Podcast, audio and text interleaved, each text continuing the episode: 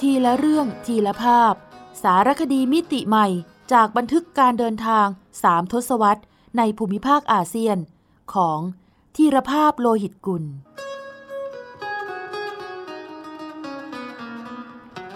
อ่านโดย สมปองดวงสวัย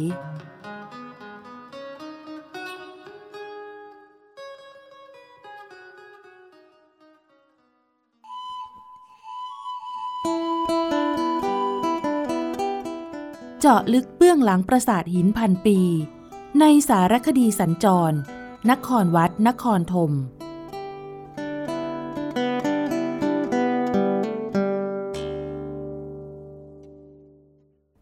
คู่มือชมนครวัดนครธมและปราสาทที่น่าสนใจ ภาพจำหลักที่ระเบียงปราสาทนครวัด อัธรสในการเข้าชมมหาปราสาทนครวัด นอกจากโครงสร้างทางศิลปะ สถาปัตยกรรมแบบปราสาทหิน หรือเทวาลัยอันใหญ่โตโอราน สมกับเป็นทิพยวิมานของเทพเจ้าบนโลกมนุษย์แล้ว ยังมีภาพจำหลัก หรือแกะสลัก ลงบนผนังหินที่ระเบียงคดชั้นนอกคำว่าระเบียงคด หมายถึงทางเดิน มีผนังกั้น มีหลังคาคลุม คล้ายห้องยาวต่อเนื่องกัน เป็นรูปสี่เหลี่ยมผืนผ้า ล้อมรอบปราสาทชั้นใน ภาพจำหลักที่ระเบียงคดปราสาทนครวัด หรือเรียกกันอีกในนามหนึ่งว่า ระเบียงประวัติศาสตร์ ได้สร้างความตื่นตาตื่นใจ ให้ผู้มาเยือนทุกยุคทุกสมัยเสมอมาศาสตราจารย์หม่อมเจ้าสุพัทรดิตดิษกุล ทรงระบุไว้ในหนังสือศิลปะขอมว่า นักโบราณคดีชาวฝรั่งเศสศาสตราจารย์เอโมนิเยได้คำนวณพื้นที่บนฝาผนังระเบียงคดของนครวัด ที่จำหลักภาพไว้ทั้งสี่ทิศ ทิศละสองภาพใหญ่ รวม 8 ภาพใหญ่ คิดเป็นพื้นที่ถึง 1,200 ถึง 1,300 ตารางเมตร หรือกว่า 1 ตารางกิโลเมตร ซึ่งนักโบราณคดีถือว่า นอกจากจะมีขนาดใหญ่มากแล้ว ยังมีความสำคัญในฐานะที่เป็นสมัยแรกของศิลปะขอม ที่จำหลักเรื่องราวลงบนผนังขนาดใหญ่มากเช่นนี้ เนื่องจากศิลปะขอมยุคก่อนหน้านั้น นิยมจำหลักเรื่องราวลงบนพื้นที่ขนาดเล็ก เช่นที่ชิ้นส่วนทับหลังหรือหน้าบัน ส่วนสาเหตุที่มีการจำหลักภาพขนาดใหญ่ศาสตราจารย์หม่อมเจ้าสุภัทรดิต ทรงพิเคราะห์ว่า มาจากความต้องการทดแทนภาพจิตรกรรมฝาผนัง หรือภาพวาดที่สูญหายไป ช่างขอมจึงจำหลักภาพลงบนหิน ให้ดำรงอยู่อย่างยั่งยืนยาวนาน ด้วยมีจารึกระบุว่า ปราสาทขอมบางแห่งเคยมีภาพจิตรกรรมฝาผนังประดับไว้ด้วย ทั้งนี้ศาสตราจารย์หม่อมเจ้าสุภัทรดิตดิษกุล สรุปถึงลักษณะเด่นของภาพจำหลักที่ระเบียงปราสาทนครวัดไว้ดังนี้ 1. จำหลักลงบนพื้นที่ขนาดใหญ่ 2. รังเกียจพื้นที่ว่าง คือจำหลักภาพลงแทบทุกตารางนิ้ว 3. ความนูนของภาพลดลง เมื่อเทียบกับศิลปะขอมยุคก่อน เช่น ที่ปราสาท บาปวน ปราสาทบรรทายสี ช่างขอมจะจำหลักลึกลงไปในเนื้อหิน จึงมีความนูนสูง ในขณะที่ภาพจำหลักนครวัดนูนต่ำกว่า 4. ภาพจำหลักส่วนใหญ่ เล่าเรื่องราวอันเป็นการสรรเสริญ พระวิษณุหรือพระนารายณ์เทพเจ้าชั้นสูงสุดตามคติฮินดู ลัทธิไวยสนพนิกาย อันเป็นศาสนาที่กษัตริย์ผู้สร้าง คือพระเจ้าสุริยะวรมันที่สองทรงนับถือ อันหนึ่งหากสังเกตในรายละเอียดของภาพจำหลักที่ระเบียงปราสาทนครวัดจะเห็นว่า มีการเจาะหินเป็นรูปทรงสี่เหลี่ยมจัตุรัส และสี่เหลี่ยมผืนผ้า ขนาดตั้งแต่1ถึง4ตารางนิ้ว กระจายอยู่เป็นระยะระยะสันนิษฐานว่าเป็นกลวิธีซ่อมหินที่มีตำหนิของช่างขอมโบราณ เช่น หินที่ถูกเจาะรูเป็นวงกลมเล็กๆสำหรับเสียบลิ่มในการเคลื่อนย้าย หรือหินที่มีรอยแผลเล็กน้อย เมื่อนำมาจำหลักภาพลงไปก็จะไม่สวย เหมือนภาพมีแผลเป็น ช่างจึงซ่อมโดยเจาะเบิกรูวงกลม หรือแผลของหินให้เป็นรูปสี่เหลี่ยมจัตุรัส หรือผืนผ้าตามแต่ลักษณะรอยแผลเดิม โดยให้ลึกประมาณ 1-2 นิ้ว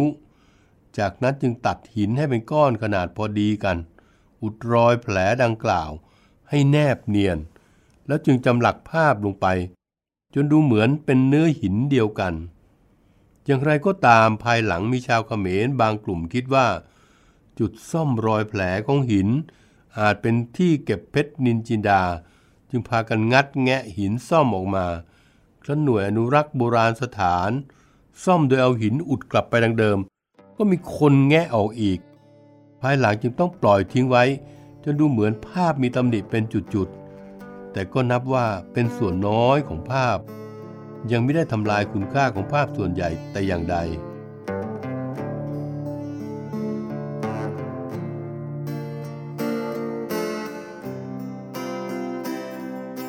มีเรื่องราวอะไรในภาพจำหลักที่นครวัด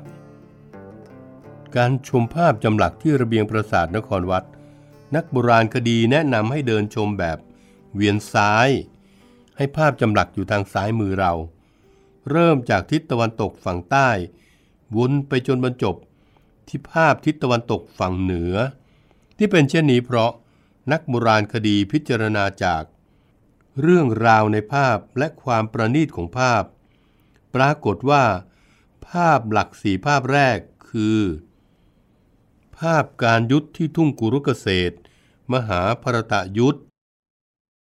ภาพพระรามตามกวางพระกิษณะ ยกภูเขาโควัฒนะ กวนเกษียนสมุทรฉบับย่อ กามเทพแผลงสอนศึกสุครีบรบพาลี มุมโคปุระ ภาพสองคือภาพกองทัพพระเจ้าสุริยะวรมันที่สองและเสียมกุก ภาพที่สามคือภาพนรกสวรรค์ ภาพที่สี่คือภาพเทวดา และอสูรกวนเกษียนสมุทรและการรบที่กรุงลงกา มหากาบรามยณะ เป็นภาพสำคัญและแกะสลักเสร็จ ในสมัยพระเจ้าสุริยะวรมันที่สองหรือหลังจากพระองค์เสด็จสวรรคตเล็กน้อย ในขณะที่ภาพพระวิษณุหรือพระนารายณ์ทรงครุฑสู้กับกองทัพอสูร ภาพชัยชนะของกฤษณะ เหนือพระเจ้ากรุงพานภาพพระวิษณุปราบอสูรการเนมิ และภาพการรบที่กรุงลงกา หรือมหากาบรามยณะดูจากความประณีตแล้วเป็นภาพที่แกะขึ้นภายหลัง ส่วนภาพการรบที่กรุงลงกามหากาบรามยณะซึ่งเป็นภาพรามเกียรติ์ก็สันนิษฐานว่า แกะเสร็จในสมัยของพระองค์ เพราะอยู่ในทิศที่ถือเป็นด้านหน้าของปราสาท คือทิศตะวันตกฝั่งเหนือ อันเป็นหน้าตาของปราสาท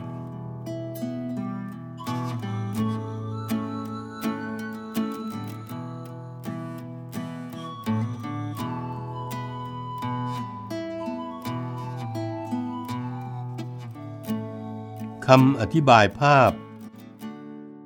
ภาพทิศตะวันตกฝั่งใต้ การยุทธที่ทุ่งกุรุกเกษตร ตอนหนึ่งของมหากาบฮินดู เรื่องมหาภารตายุทธมุ่งสรรเสริญพระวิษณุเมื่อทรงอวตารเป็นกฤษณะ หรือที่เรียกว่ากฤษณาวตารเนื้อหากล่าวถึงมหาสงครามระหว่างตระกูล ปานดบกับกาวรบที่ทุ่งกุรุกเกษตรในอินเดีย ซึ่งพระวิษณุหรือพระนารายณ์อวตารเป็นกฤษณะ เข้าไปช่วยฝ่ายปานดบสู้รบ โดยอาสาเป็นสารถีขับรถศึกให้อรชุน แม่ทัพฝ่ายปานดบภาพที่ระเบียงทิศตะวันตกฝั่งใต้ ตอนต้นภาพ หรือทางมุมซ้ายของภาพ มีร่างพีสมะ แม่ทัพฝ่ายเการบ นอนตายบนลูกธนูที่ถูกระดมยิงเข้าใส่ดังหาฝน จนร่างพรุน และก่อนตายได้ร่ายวิชาว่าด้วย ราชศาสตร์ ยืดยาวให้ไพร่พลได้รับรู้ และถือว่าเป็นรากฐานของศาสตร์ว่าด้วยการเมือง การปกครอง การทหาร ตรงกลางภาพซึ่งถือเป็นจุดศูนย์กลางของสมรภูมิรบที่ทุ่งกุรุกเกษตร มีภาพที่สำคัญที่สุดคือ ขบวนทัพของอรชุน แม่ทัพปานดบกำลังยืนเล็งธนูอยู่บนรถศึก ที่มีพระกฤษณะเป็นสารถี ซึ่งพระกฤษณะในภาพนี้ มีสี่มือเข้าใจว่า ช่างแกะสลักจงใจจะบอกให้ชัดเจนว่า กฤษณะคืออวตารของพระนารายณ์ซึ่งมีสี่กรภาพบริเวณโคปุระ หรือซุ้มประตูตรงรอยต่อระหว่างระเบียงทิศตะวันตก ก่อนเลี้ยวซ้ายไปทิศใต้ มีภาพแกะสลักขนาดเล็ก เล่าเรื่องราวสรรเสริญเทพเจ้าของฮินดูหลายภาพเช่น ภาพพระรามตามกวาง ฉากหนึ่งในมหากาบรามเกียรติ์คือมารีดแปลงกายเป็นกวางทอง ล่อพระรามพระรัก ออกจากที่พัก เพื่อจะได้ลักพาตัวนางสีดาไปกรุงลงกา ในภาพนี้ พระรามกำลังแผลงสอนทำให้มารีดตกใจ กลายรูปเป็นยักษ์ตามเดิม ครั้นเมื่อรู้ว่ากำลังจะตาย เพราะต้องสอนพระราม มารีดก็ปลอมเสียงเป็นพระราม ร้องให้พลักออกมาช่วยสู้กับยักษ์พลักหลงกล วิ่งออกมาช่วยพี่ชาย ทศกัณฐ์จึงลักพาตัวนางสีดาสำเร็จ ภาพกฤษณะยกภูเขาโควัฒนะ ภาพเทวดาและอสูรกวนเกษียนสมุทรหรือกุรมาวตารเป็นภาพเดียวกับภาพทิศตะวันออกฝั่งใต้ แต่ขนาดเล็กกว่ามาก ภาพศึกสุครีบ รบพาลี ฉากหนึ่งในมหากาบรามเกียรติ์ว่าด้วยวานอนสองพี่น้อง พาลีกับสุครีบ เหตุเกิดเมื่อพาลีไปสู้กับควายทรพี แล้วสุครีบเข้าใจว่า พี่ชายตายในถ้ำจึงปิดปากถ้ำเสีย แต่พาลีไม่ตายพอหนีออกจากถ้ำได้ก็โกรธ เข้าใจว่าน้องชายคิดทรยศ จึงต่อสู้กันชุลมุนแล้วขับไล่น้องออกจากเมืองขีดขิน ประกาศตัดพี่ตัดน้อง สุครีบเสียใจที่พี่ชายเข้าใจผิด เดินกระเซาะกระเซิง ไปพบหนุมานกลางป่า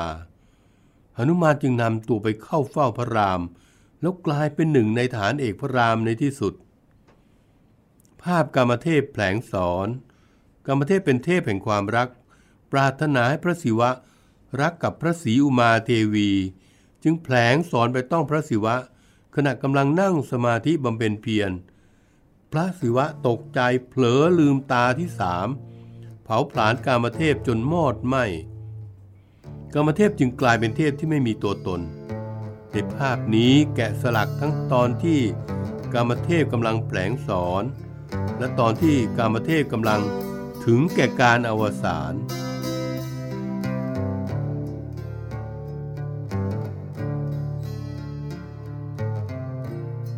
าพทิศใต้ฝั่งตะวันตก มีจารึกระบุชื่อ เรียกระเบียงปราสาทนครวัดทิศนี้ว่า ระเบียงประวัติศาสตร์ เพราะไม่ได้เล่าเรื่องสรรเสริญเทพเจ้า คือพระวิษณุโดยตรง แต่เล่าเหตุการณ์สำคัญในสมัยพระเจ้า สุริยะวรมันที่สองคือการเคลื่อนทัพอันเกรียงไกรของพระเจ้าสุริยะวรมันที่สองในการยุทธกับพวกจาม ในภาพนี้มีจุดที่น่าสนใจ 3 จุดหลักจากซ้ายไปขวาคือ จุดที่ 1 พระเจ้าสุริยะวรมันที่สองทรงกำลังวางแผนการรบกับเหล่าเสนาบดี และยังมีภาพบุคคล นั่งขีดเขียนกระดาน มีการตีความว่า เป็นโหราจารย์ประจำราชสำนักกำลังดูเลิกยามสำหรับการออกทำศึก ทั้งนี้ นักโบราณคดีทราบว่า เป็นพระเจ้าสุริยะวรมันที่สองเพราะนอกจากดูตำแหน่งที่ประทับ เครื่องราชูปโภค เช่นจำนวนฉัดและฉลองพระองค์แล้ว ยังมีจารึกอักษรของโบราณกำกับไว้ใต้ภาพด้วยว่า บรมวิษณุโลก อันเป็นพระนามที่พระองค์ปรารถนา จะให้อนาราษฎรเรียกขาน หลังจากพระองค์สิ้นพระชนชีพแล้ว ซึ่งเวลานั้นดวงพระวิญญาณของพระองค์จะกลับไปหลอมรวมเป็นดวงเดียวกับพระวิษณุหรือพระนารายณ์จุดที่สองพระเจ้าสุริยะวรมันที่สองฉลองพระองค์จอมทัพประทับยืนบนหลังพระคชาทาน พระหัตถ์ถือง้าว ใต้ร่มฉัดสิบห้าชั้น ขณะนำทัพไปรบกับจาม มีจารึกอักษรของโบราณกำกับไว้ว่า พระกมรเตง อันสีชยสิงหวรมันนำพลละโว ที่น่าสนใจคือ จะมีภาพแกะสลักหินเป็นรูป พระนารายณ์ทรงครุฑประดับเหนือเสาธงนำขบวน เป็นสัญลักษณ์ว่า นี่คือกระบวนทัพของกษัตริย์ ผู้เป็นอวตารของพระนารายณ์เทพชั้นสูงของศาสนาพราหมณ์ หรือฮินดูที่มีครุฑเป็นพาหนะทรง ซึ่งจิตภูมิศักดิ์ระบุไว้ในหนังสือ ประวัติศาสตร์สนทนาตำนานแห่งนครวัดว่าเขมรโบราณเขาเรียกสิ่งนี้ว่า ครุฑพาหนะ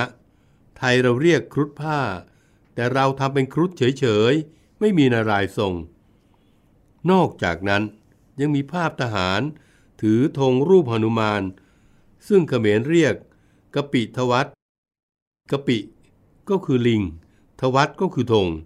อันหมายความว่า นี่คือขบวนทัพของพระราม ซึ่งเป็นอวตารของพระนารายณ์หรือพระวิษณุเช่นกัน ธรรมเนียมการประดับธงดังกล่าว ส่งอิทธิพลต่อกองทัพไทยสมัยโบราณด้วย โดยเรียกรวมกันว่า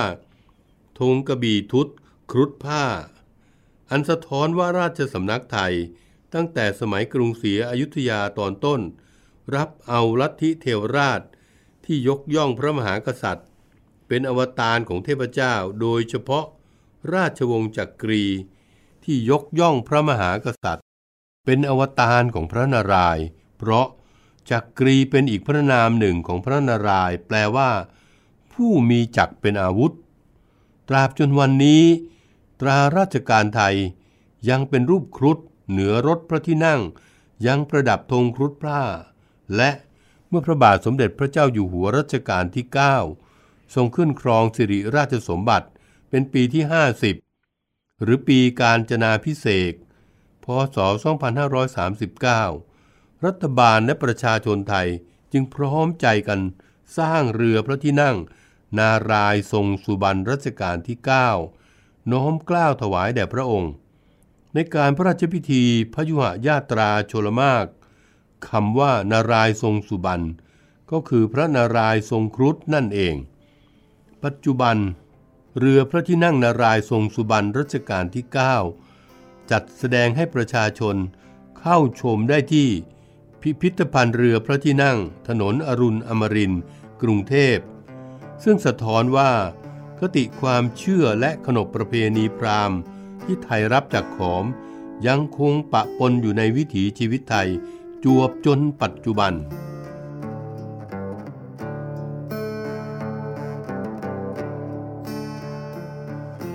จุดที่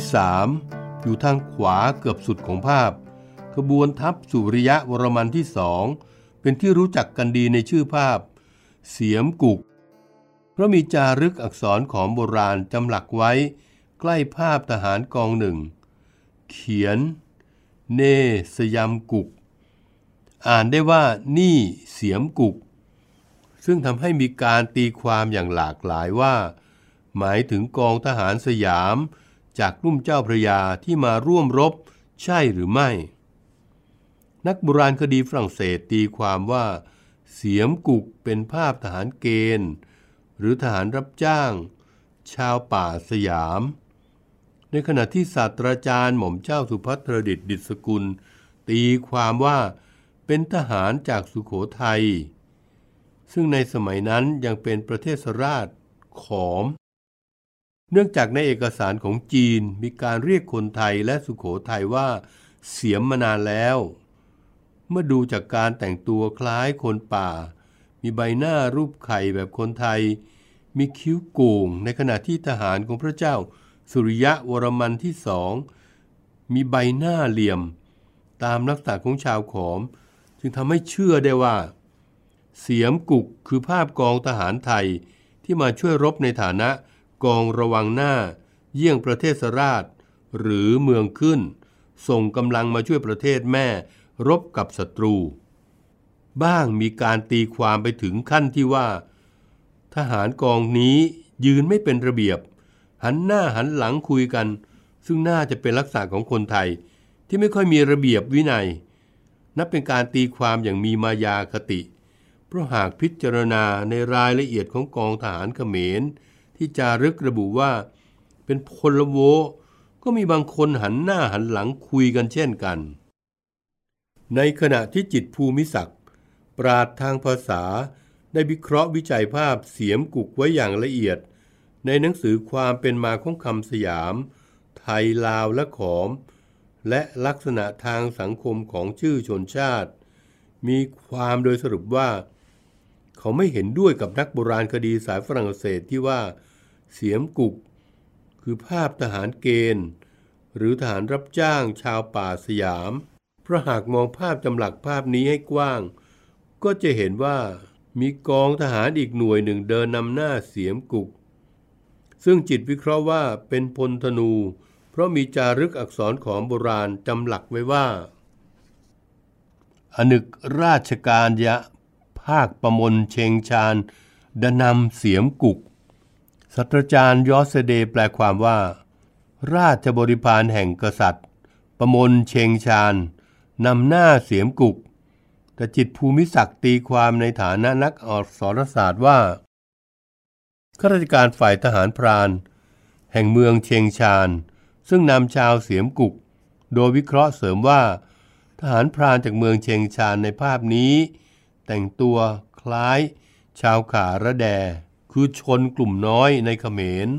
คือที่เอวห้อยชายไหวบิดลงมาตรงหว่างขา ผิดกับทหารขอมที่ไม่มีชายไหว และทุกคนถือธนู จึงน่าจะเป็นพวกทหารพรานตามภูมิภาค ซึ่งราชสำนักขอมจัดตั้งไว้ในท้องถิ่นทำหน้าที่เป็นหน่วยกองโจร และหน่วยลาดตระเวนนำทางกองทัพเสียมกุก ส่วนคำว่าเสียมกุกจิตอธิบายว่า ในภาษาขอมโบราณนั้นคำที่เขียนว่า กุกจะอ่านว่ากก แต่ถ้าภาษาขอมเขียน กะกุจะอ่านว่ากอก ดังนั้นเสียมกุกจึงน่าจะหมายถึงชาวสยาม จากลุ่มน้ำกก คือลำน้ำสาขาแม่น้ำโขง ไหลผ่านจังหวัดเชียงรายในปัจจุบัน เพราะในช่วงเวลาที่พระเจ้าสุริยะวรมันที่สองกำลังรุ่งเรืองนั้น ลุ่มน้ำกก หรือชื่อในตำนานว่า กุกนาที เป็นที่ตั้งอาณาจักรของชนเผ่าไทยดั้งเดิม ภายใต้การนำของขุนเจือง ซึ่งตาพงศาวดารล้านนาระบุว่า วีรกษัตริย์ผู้ครองอาณาจักร หิรันนคร เงินยางเชียงแสน และเป็นบรรพชนของพ่อขุนเมงรายมหาราช ผู้ทรงสถาปนาอาณาจักรล้านนาเชียงใหม่ ในขณะที่พระเจ้าสุริยะวรมันที่สองของขอมกำลังรบกับจามนั้น ขุนเจืองก็กำลังรบกับพวกแถง และบางครั้งพวกแถงก็ไปช่วยชาวจามรบกับขอม ดังนั้นจึงมีความเป็นไปได้ที่ขุนเจืองจะส่งกองทหารมาช่วยขอมรบกับจาม และเมื่อรบชนะสามารถตีกรุงวิชัยของกษัตริย์จามแตก ในปีพศ 1688 พระเจ้าสุริยะวรมันที่สองจึงโปรดให้จำหลักภาพไว้บนฝาผนังปราสาทนครวัด ให้เป็นเกียรติในฐานะที่เป็นมิตรร่วมรบและเป็นอนุสร์แห่งชัยชนะว่า เนสยามกุก หรือนี่ละชาวสยามจากลุ่มน้ำกกอย่างภาคภูมิใจ สรุปแล้ว ขบวนทัพของพระเจ้าสุริยะวรมันที่สองประกอบด้วย หน้าสุดคือพลธนู หรือทหารพราน ถัดมาคือเสียมกุก หรือกองทัพสยาม ถัดมาคือกองรบชาวละโว หรือพลละโว หรือเขมร ซึ่งมีพระเจ้าสุริยะวรมันที่สองทรงเป็นจอมทัพ อย่างไรก็ตาม ยังมีนักวิชาการนักคิดนักเขียนตีความว่า เสียมกุกหมายถึงจอมทัพสยามคำว่ากุดหมายถึงส่วนยอด บ้างว่าเสียมกุกหมายถึงห้องสยาม ตีความว่ากุกมาจากคำว่ากุด และบางก็ว่า เสียมกุก หมายถึงคนไทยแห่งอาณาจักรสีโคตรบูรณ์ หรือสีโคตรบอง แห่งแอ่งอารยธรรมสกลนคร มาช่วยรบในฐานะพันธมิตร ไม่ใช่ในฐานะที่จะเป็นกองระหว่างหน้า อย่างที่นักโบราณคดีสายฝรั่งเศสตีความ ซึ่งก็ยังไม่มีข้อสรุปที่แน่ชัดมาจนถึงวันนี้ แต่ก็เป็นที่ยอมรับในวงวิชาการว่า หลักฐานและเหตุผลของจิตภูมิศักดิ์มีความหนักแน่นน่าเชื่อถือมาก อันหนึ่ง ปัจจุบัน จารึกอักษรของคำว่า เนสยามกุก ถูกกระเทาะหายไป สันนิษฐานว่าประมาณ 15-20 ปีมาแล้ว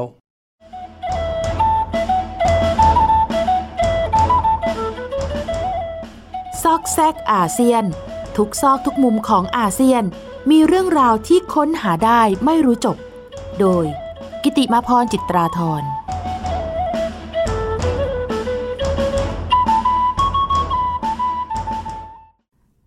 รอยยิ้มบนพระพักพระโพธิสัตว์ อวโลกิเตศวน มูลีบายน หลวงพ่อศิลา เครื่องสำริดตัวอย่างงานชิ้นเอกศิลปะเขมร ที่พบอยู่มากมายในหลายประเทศอาเซียน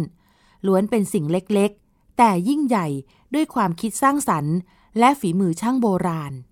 ซึ่งคุณธีรภาพโลหิตกุลได้นำเสนอไว้ในตอนเล็กๆ แต่เอกอุในอาเซียนค่ะ แม้โลกจะจดจำว่า ในภูมิภาคอาเซียน หรืออุษาคเน มีงานสถาปัตยกรรมจากภูมิปัญญา ยุคโบราณหลายแห่ง ที่ใหญ่โตโอราริก ติดอันดับโลก ไม่ว่าจะเป็น ปราสาทนครวัดในกัมพูชา เทวาลัยในศาสนาฮินดู สร้างด้วยหินที่ใหญ่ที่สุด บูโรพุทโธบนเกาะชวาในอินโดนีเซีย ที่โลกยกให้เป็นพุทธสถานที่ใหญ่ที่สุด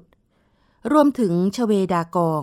มหาเจดีย์ที่อลามเรืองด้วยแผ่นทอง หนักรวมกันมากที่สุดถึง 11 ตัน ห่อหุ้มไว้ แต่ในความเป็นจริง ยังมีสิ่งเล็กๆ ทว่าเอกอุอลังการด้วยความคิดสร้างสรรค์ และฝีไม้ลายมือเข้าขั้น งานชิ้นเอกอีกมากมายในอาเซียน บางชิ้น แม้แต่เราชาวอาเซียนก็อาจมองข้ามไป วันนี้จะลองยกตัวอย่างงานชิ้นเอก ประเภทศิลปะเขมร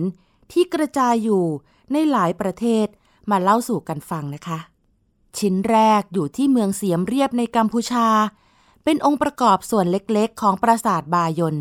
ปราสาทประจำรัชกาลพระเจ้าชัยวรมันที่ 7 วีรกษัตริย์ของชาวเขมร เมื่อราว 800 ปีก่อน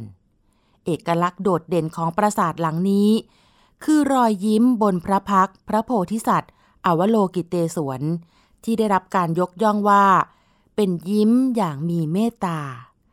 ตามคติในศาสนาพุทธนิกายมหายาน ประดับอยู่รอบปรางปราสาท ทั้ง 54 ปราง รวมทั้งสิ้น 216 พระพัก นับเป็นรูปลักษณ์ของสถาปัตยกรรมปรางที่ไม่เหมือนใคร และไม่มีใครเหมือน จนเป็นที่มาของสมญานามว่า กัมพูชา ดินแดนศิลาแย้มสวน แต่ที่น่าสนใจไม่แพ้กัน คือช่องหน้าต่างบางช่องของปราสาทหลังนี้ เห็นทีแรกเข้าใจว่า ช่างเขมรโบราณ แกะหน้าต่างบานนี้ไม่เสร็จ คือแกะเสาลูกมะหวดค้างไว้ครึ่งเดียว แต่ที่ไหนได้ สังเกตดูดีๆ เห็นเส้นที่พาดเฉียงลงมาสองเส้น แล้วต้องอุทานว่าล้ำลึก เพราะเขาตั้งใจแกะสลักหินเป็นภาพหน้าต่างที่ชักมู่ลี่ขึ้นครึ่งเดียว คือครึ่งที่เห็นลูกมะหวดอยู่ด้านล่าง ผมจึงขนานนามว่า มูลี่บายน แล้วยกให้เป็นหนึ่งในบรรดา เล็กๆ แต่เอกอุของอาเซียน ที่ใครมีโอกาสแวะเวียนไป ปราสาทบายนแล้ว ไม่น่าพลาดชมด้วยประการทั้งปวง ชิ้นต่อมาเป็นเล็กๆ แต่เอกอุที่สุขโขทัยบ้านเรา ชาวบ้านเรียก หลวงพ่อศิลา พระพุทธรูปนาคปรกปางสมาธิ หน้าตักกว้าง 44 เซนติเมตร สูง 85.50 เซนติเมตร แกะสลักจากศิลาทราย ด้วยศิลปะเขมร แบบบายน มีพุทธลักษณะงดงามเป็นที่สุด โดยเฉพาะพระพักที่สลักสลาพระขนงหรือคิ้ว เป็นวงโค้งต่อกันดังลอนคลื่น พระเนตรเรียวงามดังรวงข้าว พระนาสิกคมสัน กระทั่งพระกัน หรือใบหู ถ้าดูอย่างเพ่งพินิษจะเห็นเส้นสายลายละเอียดอันวิจิตตาเกินบรรยาย ส่วนถนิมพิมพาพร เริ่มจากศิลาพร หรือเครื่องประดับพระเศียร เป็นมงกุฎเซิร์ลายดอกจันติ่งหู ประดับกุนทนหรือตุ้มหู ทรงกรวยห้อยยาวถึงอังสะหรือบ่า ต้นแขนประดับพาหุรัตหรือเครื่องรัดต้นแขน สุดแสนจะวิลิสมาลา โดยรวมแล้วช่างอ่อนช้อย ผิดจากพระพุทธรูปศิลปะเขมรทั่วไป จนสงสัยว่า หลวงพ่อศิลาอาจเป็นพุทธศิลป์อิทธิพลเขมร ที่รังสรรค์ขึ้น โดยช่างชาวสุโขทัยหรือศรีสัชนาลัย ซึ่งเรื่องนี้ ศาสตราจารย์หม่อมเจ้าสุพัทรดิตดิสกุล ทรงเคยประทานความเห็นไว้ว่า แม้ลักษณะทั่วไปจะดูคล้ายกันกับศิลปะขอม แต่พระพักนั้นไม่เป็นแบบขอม แต่ที่แน่ ๆ ความงามอย่างเอกอุทำให้ท่านถูกโจรกรรมไปอย่างไร้ร่องรอย นานถึง 18 ปี กว่าจะรู้ว่าถูกประมูลไปไกลถึงอเมริกา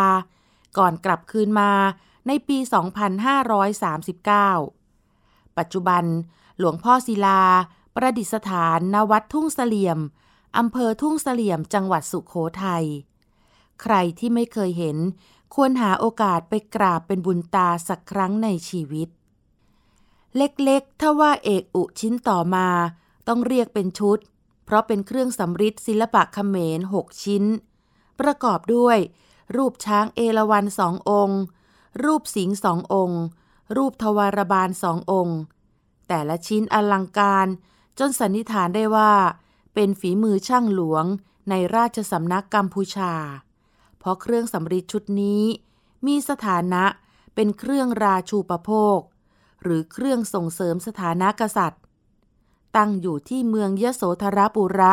หรือนครธม ต่อมา เมื่อเจ้าสามพระยา แห่งกรุงศรีอยุธยา ได้ยกทัพไปตีนครธมในปีพุทธศักราช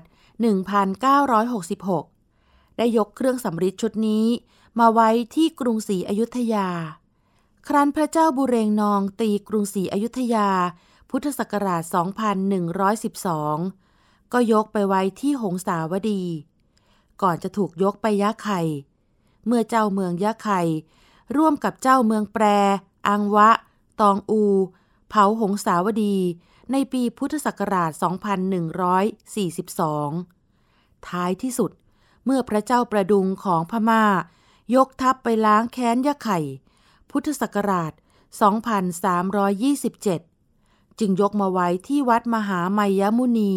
เมืองมันดาเล ตราบจนปัจจุบัน สะท้อนความจริงว่า การยกทัพไปตีเมือง แล้วขนทรัพย์สมบัติ กว่าต้อนเฉลยศึก เป็นภาวะปกติของการทำสงครามสมัยก่อน ซึ่งแต่ละเมือง เช่น กรุงศรีอยุธยา ล้วนเป็นทั้งผู้กระทำและถูกกระทำหากวันนี้เรายังคิดแค้นเคืองใคร ก็ไม่ต้องลืมว่ามีคนอื่นแค้นเคืองเราอยู่ด้วยเช่นกัน แต่ที่น่าสนใจคือ ถึงวันนี้ได้แปลสภาพจากเครื่องราชูปโภค กลายเป็นเครื่องรางของขลังของชาวพม่าไปเสียแล้ว เราจึงได้เห็นชาวพม่าที่มาสักการะบูชา พระมหามายมุนี แล้วจะต้องหอบลูกจูงหลาน มาเอามือลูบคลำด้วยเชื่อว่าจะเป็นสิริมงคลแก่ชีวิต บางคนลูบ เฉพาะท้องทวารบาล เพื่อขอลูก บางคนให้เด็กๆลูบหัวสิง ด้วยเชื่อว่า จะได้รับพรให้มีสติปัญญา ฉลาดหลักแหลม และหลายคนก็ลูบเฉพาะจุดที่ตนเองเจ็บไข้ได้ป่วย เครื่องสำริดศิลปะเขมรชุดนี้จึงไม่ได้ถูกจัดวางไว้ในฐานะโบราณวัตถุล้ำค่าในพิพิธภัณฑ์ เพราะได้กลายเป็นส่วนหนึ่งในวิถีชีวิตของชาวพม่าไปเสียแล้ว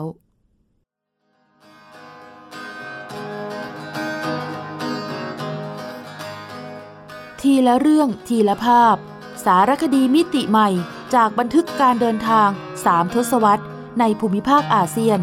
ของทีรภาพโลหิตกุล สร้างสารรค์ดนตรีโดย นิพนธ์เรียบเรียง และบุญชัย ชุนหรักโชต